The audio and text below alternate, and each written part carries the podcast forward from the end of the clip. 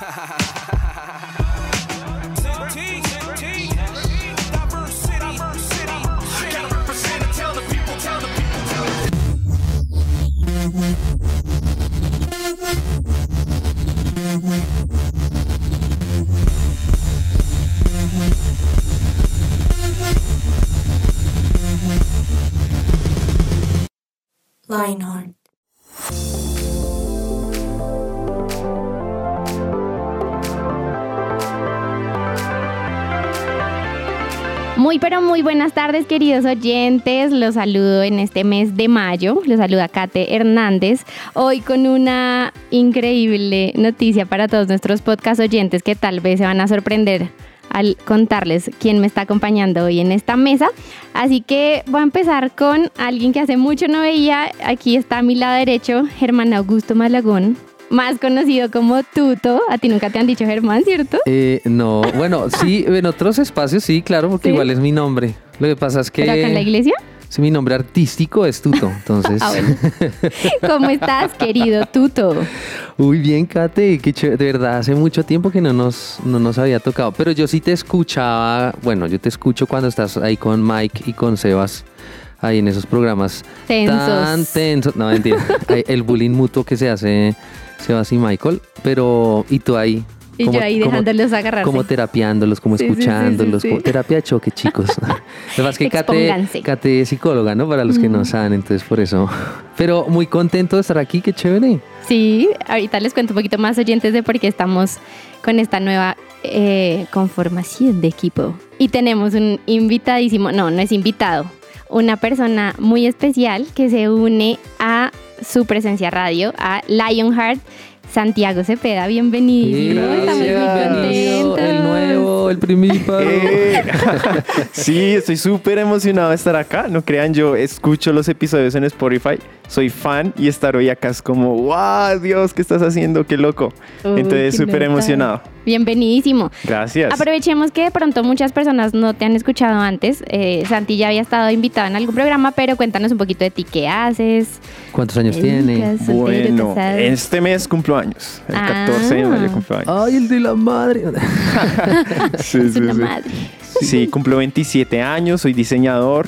Estudié diseño de producto y trabajo diseñando un montón de cosas. Es una bendición. Pero no ropa, ropa no. No, ropa no. Ah, bueno. Sí, sí, sí. Más digital, cosas digitales. Ah, ok, ok. Bueno, Sí, sí, sí. súper. ¿Hace cuánto vienes a la iglesia? Hace 13 años. Uy, llegaste chiqui. Sí, sí. Llegué teen, tenía 14 años. Bueno, ahí Entonces, está. me encantan los teens. Hablarle a los teens es lo máximo. Bueno, pues este es el espacio. Queridos oyentes, ya saben, Santi Cepeda lo van a empezar a escuchar de ahora en adelante y vamos a estar juntos en esta nueva mesa. Nos hizo falta alguien hoy muy importante. Nano, si estás por ahí, un saludo desde el estudio de grabación y te esperamos Ah, próximamente. Nanito. Nelson Nano, que también hacía parte de otra mesa. Él estaba como con, con Dani Corson, con Juanita. Exacto. Para los que de pronto se acuerden así, reconocen las voces, como por las mesas es que Sí, sí, identifican sí, los. sí, sí. Pero bueno, Nano estará próximamente con nosotros. Entremos en materia, ya que nos presentamos nuevamente. Vamos a estar hoy hablando de algo, no les vamos a contar cómo se llama este tema todavía, porque queremos que ustedes lo descubran junto a nosotros. Y quiero arrancar preguntándoles aquí a mis chicos Santi y Tuto, ¿ustedes qué piensan que es importante cuando uno está hablando de identidad? Es decir, ¿qué hace que nosotros definamos quién soy? ¿Sí? ¿Qué, qué cosas ustedes dicen? Mire, yo defino mi identidad porque está basada en esto o en lo otro. ¿Qué dirías tú, Tuto? Pues yo no sé, yo creo que son muchas cosas, ¿no? La, la identidad no es algo, yo creo que no es algo tan simple, ¿no? Tan estático. Exacto, sino es como, ah, es una mezcla de varias cosas. Entonces, em, ¿qué es importante para definirlo? Pues yo creo que estar, estar feliz con uno mismo, conocerse uno mismo, ¿cierto? Sí. Eh, de pronto, no mirar tanto para afuera, sino mirar para adentro. ¿Qué quiere decir eso? Pues conocerme. De pronto sentarme un día y pensar, oiga, a mí qué me gusta. Oiga, eh, ¿qué es lo que me llama la atención? Porque una vez está es, no sé, por ejemplo, mirando Instagram y otras redes sociales, mirando es que le gusta a otros, pero uno no hace esa, esa tarea como de, oiga, a mí qué me gusta. Me gusta el arroz con huevo, me gusta el fútbol, le voy a Santa Fe, entonces todo eso va siendo parte de mi identidad, ¿sí? Me gusta reír, me gusta la comedia o me gusta el drama, todas esas Llorar. cosas, llorar, Yo- ajá, esa soy yo, queridos oyentes. Parte de mi identidad es que soy muy llorona. muy llorona, Sí. la llorona. No hay nada. sí, no para más decir así. No, a mí me gusta, por ejemplo, hablando de eso, la, la comedia. Entonces yo me veo capítulos de Mr. Bean, El Chao, eh, bueno, comedia, todo lo que ¿En sea serio? comedia, sí, Chévere, me encanta. chévere. Y a ti, Santi, ¿qué, qué más crees que hace parte de la identidad? Aquí tú te estabas mencionando el tema de los gustos, de parar a preguntarse, venga, yo a mí qué me gusta, en qué disfruto pasar tiempo, ¿qué otra cosa Yo sumarías? pienso en identidad con la palabra de idéntico.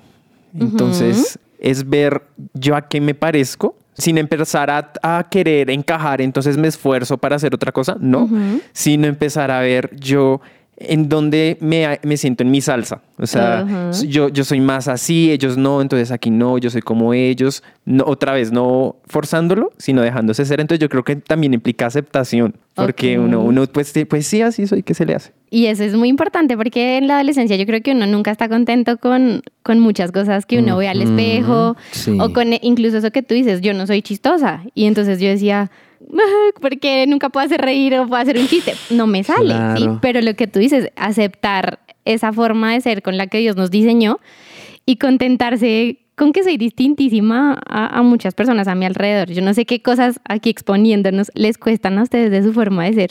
¿Qué dirías? Bueno, a mí, a mí de pronto, mm, ay, no sé, a veces el tema de no ser tan competitivo, Ok. ¿sí?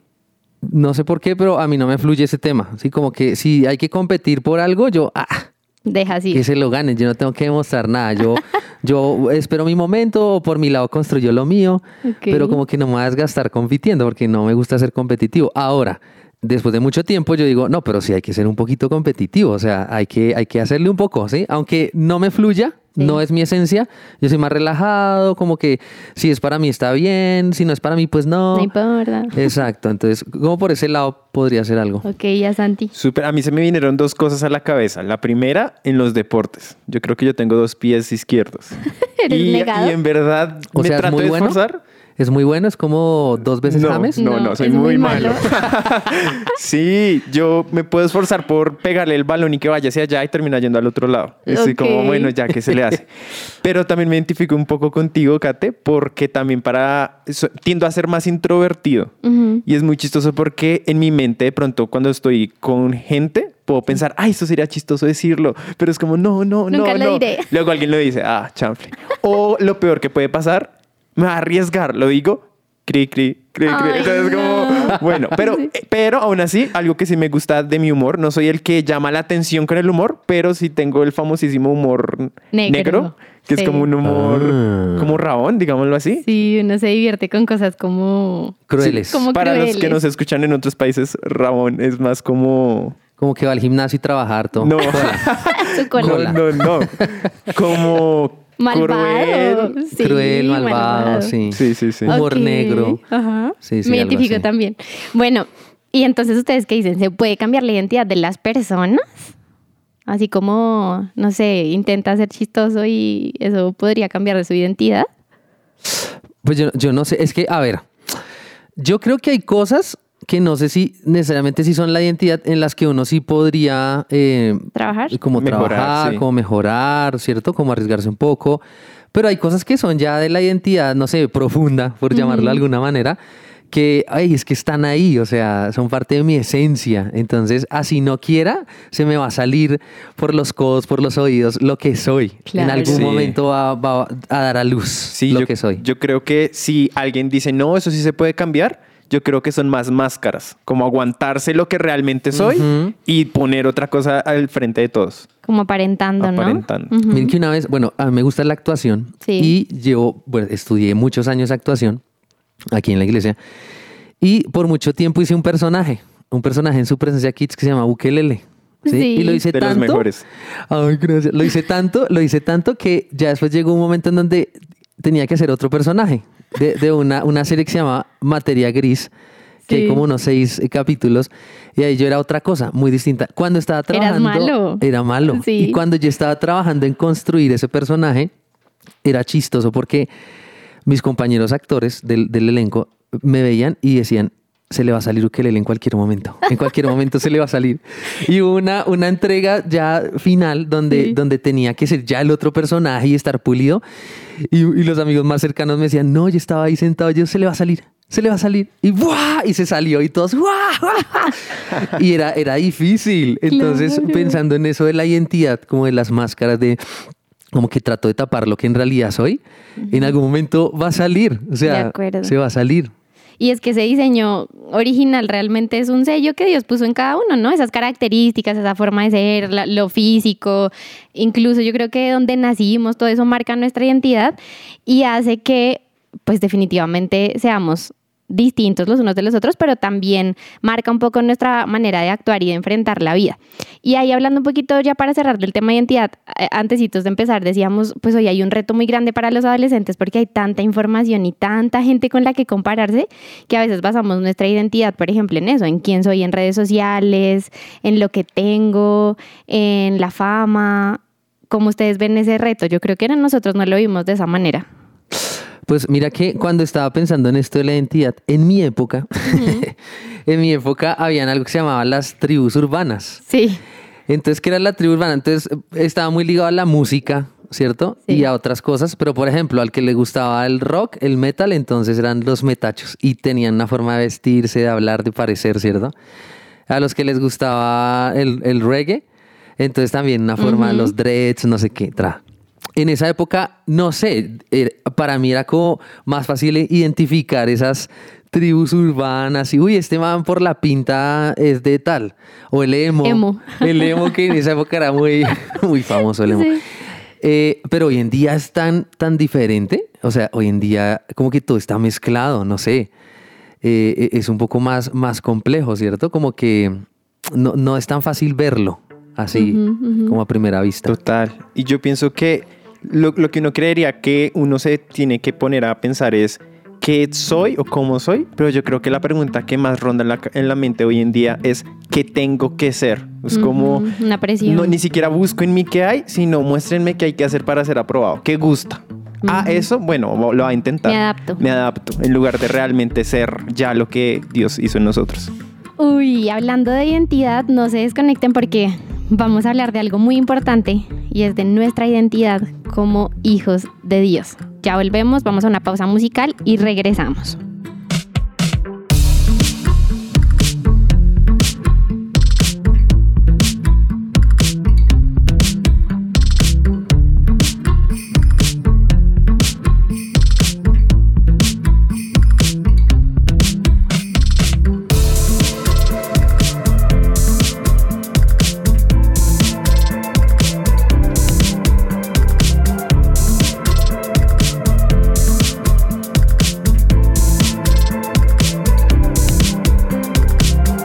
Su presencia radio. Esa música estuvo buenísima. Buenísima. Me encantan estas pausas musicales porque pues yo lo he escuchado, ¿no? Yo voy en la bicicleta escuchando el programa y cuando dice pausa musical, yo normalmente a las 6 de la mañana estoy yendo en bicicleta a mi trabajo y a veces escucho los programas. Entonces, esas pausas musicales yo espero a ver qué van a poner. Y creo que tienen muy buen gusto aquí en la emisora. Es música muy buena. Este, este también estuvo buenísimo. Lo disfruté mucho. Miren que hablando de identidad pasa algo y es que, bueno, eh, hay personas que por lo general tienden a basar su identidad en lo que tienen o en lo que hacen. De acuerdo. Pero nosotros creemos que la mejor manera de entender la identidad es yendo a Dios. O sea, Dios es el que nos diseñó y Él sabe cómo nos hizo. Así que nuestra identidad está en Él. ¿Cierto? Entonces Dios nos dice cosas como, listo, tú no eres un pecador, una persona mala, no, tú eres salvo. Entonces eso ya cambia nuestra manera de vernos, ¿cierto? Porque de pronto, no sé, hemos tenido familiares o amigos que, que hablan mal sobre nosotros. Que eso es lo que uno dice, maldicen, nos maldicen, es que dicen mal de nosotros. Pero Dios nos bendice, o sea, habla bien de nosotros, ¿sí? Wow. Es un buen amigo porque él habla bien de nosotros. Si a él le preguntan, ¿qué piensas de Kate? ¿Qué piensas de, de Santi? ¿Qué piensas de Tuto? Él dice, yo pienso que son súper cool, son geniales, son salvos, son mis hijos. Y eso como que, wow, no lo dice cualquiera, lo dice Dios. Entonces, para que nosotros eh, entendamos y recibamos ese, ese cambio de identidad, porque eso es como que lo que Dios viene a hacer. Nos dice como, ¿te han dicho todo esto? Bueno, yo quiero decirte todo lo contrario. Y yo quiero provocar en ti un cambio, ¿sí? Que, que tu identidad esté basada en mí. Entonces, eh, esa salvación tiene algunas cosas, ¿cierto? La Biblia nos habla acerca de esa salvación. Eh, entonces, ¿qué se necesita para ser salvo? ¿Ustedes qué, ¿Qué dirían? Chan, chan, chan. Bueno, yo creo primero que eh, de pronto muchos de los que, no- que nos están escuchando son cristianos o creen en Jesús desde hace mucho. Entonces, eh, Jesús, la cruz, amén, aleluya, no sabemos todo, pero no sé si les ha pasado que cosas bien básicas uno las puede recitar, pero si uno se pone como a pensar, ¿eso qué es? Uno queda todo, oiga, sí, ¿eso qué es? y con la salvación yo creo que pasa lo mismo, porque a salvos de qué, ¿cómo así? Porque luego no estaba bien o de que me salva o qué rayos. Entonces, nosotros vamos obviamente a la Biblia y la Biblia nos dice un montón de cosas tremendas, pero lo más primordial, yo creería, es una vida que nos sal- Dios nos salva de una vida sin Él. De pronto muchos dicen, ah, pues, pues yo no soy tan cercano a Dios y estoy bien, va. Pero no, si piensan así es porque realmente no han probado mucho de Dios. Claro, y es que uno piensa en la palabra salvación, ¿cierto? Y uno lo asocia a, no sé, se estaba quemando el bus en el que iba y me salvé. O sea, una vaina como de vida o muerte. Sí. Y a veces uno le hablan de Dios, Y salvación, y uno no lo ve como tan... Es como algo etéreo, como muy abstracto, Intangible, sí. ¿cierto? Intangible. En cambio, uy, me salvé de pisar popó porque iba, iba caminando y me dijeron, cuidado, pisa. Y, y, ¿cierto? Y me salvé de pisar. Entonces uno dice, ah, yo entiendo, uy, me salvé. Pero cuando le hablan de estas cosas, sí, como dice Santi, a veces es difícil, pero bueno, que me salven de qué. Yo no necesito que me salven de nada. Uy, a veces Uh, uno puede pensar sí, sí. eso, ¿sí? Por- por- justamente por lo que tú dices, Santi, porque yo creo que muchas veces pues vamos por la vida como tan en piloto automático, las cosas salen bien, de repente no nos ha pasado nunca una situación como difícil en la vida y uno dice, pues estoy bien como estoy, ¿no? Pero uniendo esto que estamos hablando de la salvación a nuestra identidad, tiene todo el sentido para nosotros saber que Dios, a través de Jesús, decidió venir acá a la tierra y decir, venga, yo quiero a ellos acercarlos nuevamente a mí, porque una vida sin Jesús es Horrible. es horrible, ¿no? Es como Lo sin peor. propósito. Yo a veces me pregunto, eh, tú te contaba que yo soy psicóloga. Yo a veces me pregunto cómo se sale, por ejemplo, de muchos temas de salud mental sin Dios, porque yo creo que no es posible. Sí. Y entonces yo digo, claro que Dios sí nos salva de muchísimas cosas, solo que uno a veces no lo ve. Y eso hace parte de nuestra identidad. Yo puedo decir, yo hoy, Catherine Hernández, 2023, soy hija de Dios, soy salva. Y estoy segura de eso. ¿Ustedes están seguros de eso? Claro, y uno podría ponerle nombre a ese salvo. Entonces, en mi caso, yo vengo de un hogar en donde mi papá no estuvo como desde los siete años. Entonces yo podría decir, soy salvo de una vida sin papá. ¿Sí? Guau. Porque Dios llega a mí y me dice, como superhéroe, yo quiero ser tu papá. Ahora uno dice, ay, pero es que uno puede vivir sin papá. Pues no, queridos amigos. O sea, sí, uno puede vivir sin papá, pero, pero yo creo que no es lo ideal porque uno crece con, con muchos faltantes, llamamos, ¿no? O sea, por ejemplo, ese tema que les hablé al inicio de, ah, es que yo no soy muy competitivo, no me gusta mucho. Seguramente si yo hubiera tenido a mi papá, mi papá me hubiera enseñado a ser un poco más competitivo. Claro. ¿cierto? Con un deporte o con un juego o venga un juego de fuerza, cosas así, ¿cierto? Pero bueno, no estuvo eso. Entonces, fíjense que si hay cosas en las que uno dice, en el caso de papá, Dios llega y me salva porque Él me dice, yo voy a ser tu papá. Wow. ¿A ti qué te ha salvado Dios, Santi? De en todas las áreas posibles. O sea, cuando bebé casi me muero. ¿Ah, sí? Eso fue tremendo. Yo- mis papás me cuentan que la ambulancia tuvo que subirse al andén y todo para llegar al hospital y todo. O sea, fuerte. película. De película. Sí. Eh, también de soledad, también de despropósito. Pero yo creo que hay dos palabras que suelen ser muy fuertes y que uno queda re, uy, no, no, hasta aquí, no, no- no se meta tanto no en eso". hablemos de eso. Y es la palabra cielo e infierno. Porque uno escucha infierno y ya, uy, ya se pusieron religiosos. Estos tipos, no, qué mamera va a quitar. Pues no, eso es, eso es muy relevante. Porque finalmente nosotros creemos en la vida eterna. Y Ujú. cuando nos morimos, Dios nos la puso en, en cierta manera fácil. Porque antes era como quieres ser salvo, pues tienes que cumplir 1, 2, 3, 4, 5, 6. Ujú. Pero el 1, 2, 3, 4, 5, 6 resultó imposible para nosotros. Ujú. Y ahora es más fácil. Ahora solo es creer en Jesús y nos regala todo eso. Entonces, por eso es relevante, porque uno dice, bueno, sí, me- obviamente, gracias Dios me salvaste de bebé, pero de todas maneras hay mucho más de salvación que, que Dios nos puede dar.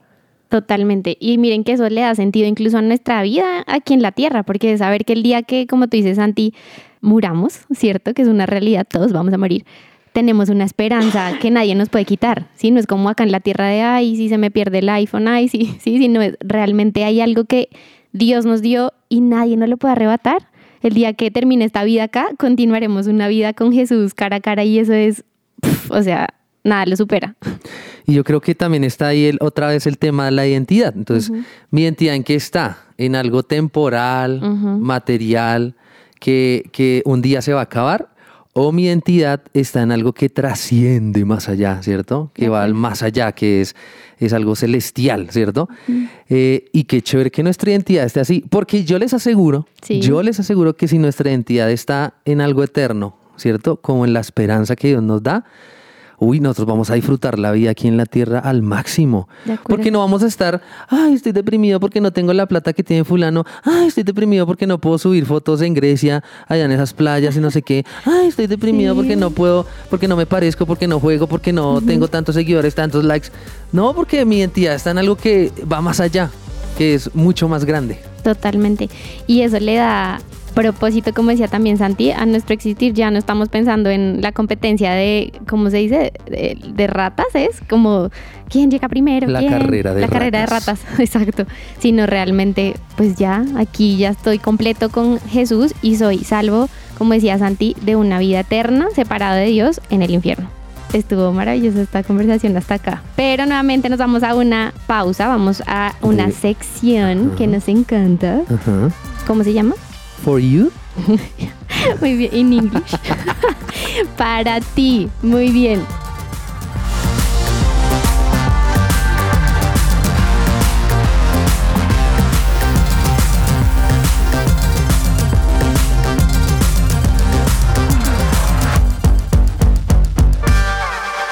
Su presencia radio te acompaña. Lo que Dios tiene para ti.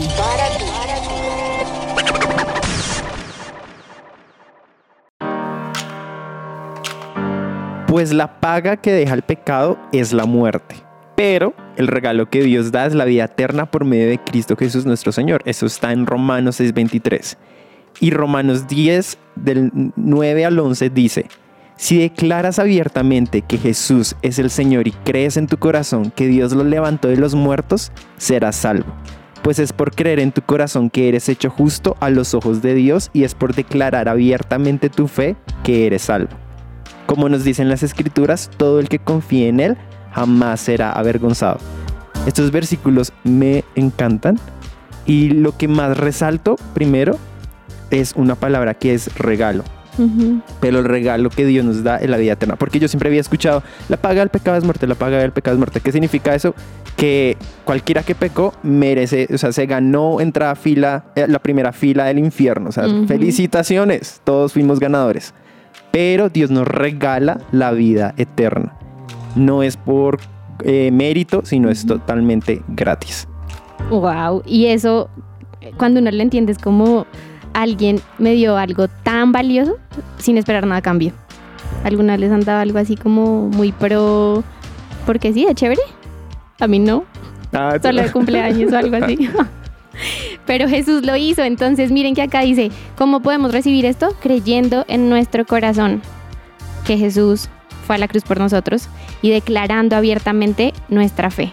Entonces, ahí, ahí es muy sencillo, como decía Santi, recibir este regalo porque ya Jesús lo pagó en esa cruz. Eh, Puedo hacer un paréntesis eh, teológico rápido. For sure. Miren que, por ejemplo, cuando uno piensa en, en el perdón, ¿cierto? Que Dios nos perdonó en nuestros pecados, uno tiene que saber que Jesús murió en la cruz, ¿cierto? Y eso fue un hecho real. Entonces, Dios perdona, pero a través de Jesús, ¿sí? Porque uno diría, bueno, eh, fue gratis, fue un regalo, sí, pero tuvo un precio altísimo que fue la muerte Total. de Jesús en la cruz. O sea, toda la ira de Dios sí cayó, pero no sobre nosotros. ¿De qué nos salvamos? Pues de eso. Claro. de las consecuencias de nuestro pecado, ¿sí? Y pueden ser terribles las consecuencias de nuestro pecado. Pero todas esas consecuencias vinieron sobre Jesús y fue una realidad que Él murió. Total. Y, y fue, fue poderoso ese, ese amor, esa muestra de amor, porque no fue un amor así todo romántico, rosa, Hello Kitty, no, fue un amor Sacrificial. sacrificial. O sea. Jesús lo entregó todo. Entonces, ¿de qué somos salvos? Pues de tener que haber pasado por una cruz Sí. y un montón de consecuencias de nuestro pecado, ¿cierto? Es Entonces, como nuestros papás. O sea, nuestros papás no entran a la tienda y le dicen, ay, me lo va a llevar gratis porque es que es para el cumpleaños de mi hijo. Es que él está cum-". Y los de la tienda, ah, es cumpleaños. Sí, sí, gratis. No, él no- nuestros papás no lo regalan. A nosotros no nos costó nada, pero a ellos, ellos sí pagaron. Exactamente. Entonces ahí cierro el paréntesis teológico. Muy bien, gracias. y entonces, hablando de esta nueva identidad, gracias al, al- al sacrificio de Jesús en la cruz, ¿qué implica para ustedes ahora saber que ya son hijos de Dios? ¿Sí? Cuando creemos en Jesús, aceptamos en fe su obra, somos llamados hijos de Dios. Dice la Biblia que por nuestra fe somos llamados hijos de Dios, ¿cierto? No es como que eh, también otro paréntesis, todo el mundo dice, no, pero todos somos hijos de Dios. No, la Biblia dice claramente que somos los que creemos en Los que Dios. creen en Jesús. Todos somos Jesús. criaturas, Ajá. creación de Dios. Pero, Pero no solo todos hijos, somos hijos. sí creemos en lo que Jesús hizo, en ese regalo. Yo, yo creo que mm, cuando, cuando, ¿qué implica ser hijo de Dios? Pues que nuestra identidad cambia.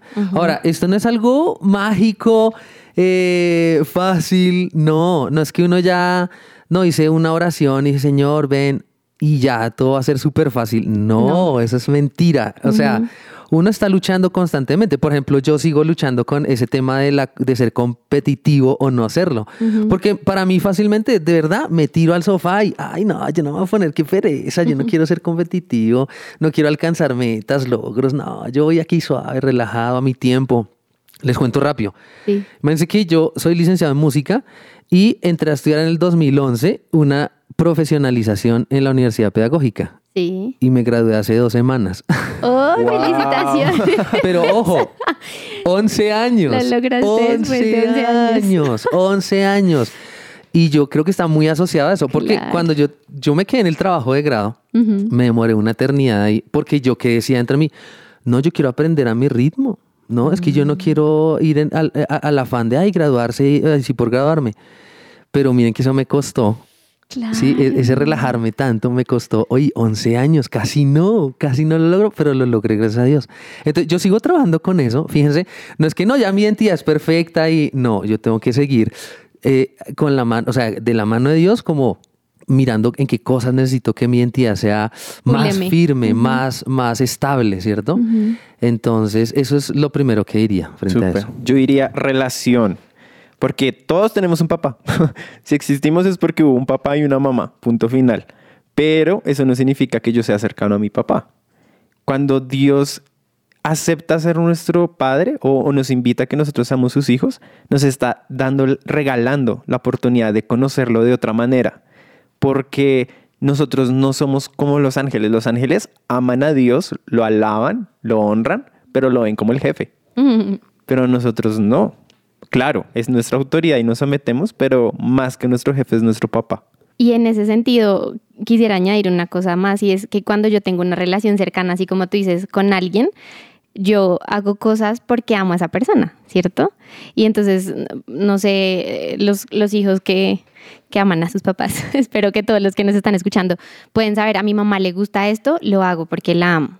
A mi mamá le molesta que yo deje la cama extendida, uy, voy a intentar esforzarme por dejarla bonita como le gusta. Y en esa relación en la que yo conozco al otro, también hay cosas de mí que empiezo a ajustar. Y creo que es así en nuestra relación con Dios, ¿cierto? Somos hijos, lo conocemos, nos relacionamos y sabemos que hay cosas que debemos dejar de hacer justamente porque lo amamos y porque queremos corresponder un poco a este sacrificio que Él hizo por amor y, y- y decir, por ejemplo, en mi caso, me cuesta mucho a veces decir las cosas eh, no sé, amablemente o, o me enojo y entonces me sale el comentario que hiere al otro. Wow, increíble. Sí. Haces eso terrible. Increíble. Sí, y entonces es como un momento, yo sé que esto no es lo que Jesús quisiera que yo haga porque Total. estoy lastimando a otros. ¿Qué Y como pasa? amo a Jesús, tengo que corregir ciertas conductas que como decía Tuto, eso no es mágicamente y yo me levanté hoy, entonces ya soy perfecta, pero realmente es una decisión de por amor a la obra de Jesús y a mi identidad como hijo de Dios, hay cosas que yo dejo de hacer o que ajusto y empiezo a cambiar. Y aquí hay una muy buena noticia, y es que cuando uno le dicen, bueno, tienes que cambiar, uno es como, ay, que hay que trabajar, bueno, sí, trabajémoslo, pero la Biblia dice que nosotros amamos a Dios porque Él nos amó primero. O sea, Él no quiere que nuestras buenas obras sean, ay, cierto, toca. Claro, toca en cierta manera, tenemos que obedecer, pero Él quiere que sea el fruto de mi relación con Él, que, que, que me fluya. Y la buena noticia es que, como dijimos, la salvación no es por obras, es un regalazo, pero entonces muchos podrían decir, bueno, pues si me voy al cielo gratis, ¿para qué hacer buenas obras, no? Pues ya. Ya, soy salvo. Sí. ¿Ustedes Claro. por qué, para qué creen? Yo, yo creo que, a ver, nosotros aquí en la Tierra tenemos que ser una, una generación que va en contra de la cultura. ¿Sí? Entonces, a todo el que le gusta esa palabra de revolución, este es el momento, ¿sí? Entonces, tenemos que ser unos revolucionarios e ir en contra de, ¿sí? Lo que todo en el mundo contra, Claro, porque es dañino, ¿sí? Entonces, hoy les debemos a decir a todos ustedes que es dañino basar nuestra identidad en lo que tenemos, en lo que hacemos, en lo que vemos en las redes sociales. Eso es malísimo, ¿sí? Es dañino. Entonces, eh, tenemos que ir en contra de eso, o sea, de frente y decir, no, mi identidad está en Dios y que los demás puedan saber también, oye, es que tú no eres lo que dice Instagram, tú no eres lo que dice TikTok, tú no eres eso. No, de hecho es un engaño, de hecho te están diciendo mentiras. ¿sí? Ve- Nada que ver con eso. Tú eres lo que Dios dice de ti. ¿Sabes qué dice Dios de ti? No, no tengo ni idea, pero puedo hacer un TikTok. bueno, vamos a ayudarles, vamos a, a- a- a enseñarles y vamos a mostrarles también, ¿cierto? Eh, cómo, cómo, o sea, qué dice Dios de ellos. Y eso definitivamente también lo encontramos en, como decía Santi, en esa relación cercana a través de leer la Biblia, a través de hablar con Dios, a través de, si ustedes queridos oyentes nos escuchan y, y de pronto no van a ninguna iglesia, en acercarse a una iglesia para uno decir, aquí me enseñan a, entender realmente no que mi identidad está en lo que tenga o en lo que hago, sino en lo que Dios hizo por mí y en lo que yo también em, acepto por fe a través de la obra de Jesús. Entonces, hay buenas noticias. Esta es la mejor noticia que tenemos como hijos de Dios y es que Él entregó a su Hijo por nosotros. Somos salvos y tenemos una nueva identidad que es totalmente redimida, a pesar de que de pronto usted antes diga, yo era un pecador, yo era malo, yo era muchas cosas que uno sabe que es. Jesús no nos ve así porque Él nos ve a través de la obra que hizo en la cruz. Así que, bueno, salvos. Salvos. Sí, claro. Sí, si alguno está escuchando, pero. ¿será que sí? ¿Será que no? si crees en Jesús, eres salvo. Punto final. Maravilloso. Pues así nos despedimos con, con mucho cariño de este primer programa juntos. Eh, Súper. y vayan por favor a practicar esta nueva identidad en su vida diaria. Nos vemos, nos escuchamos las próximas semanitas. bueno, Bye, bye. Bye, chao. Chao.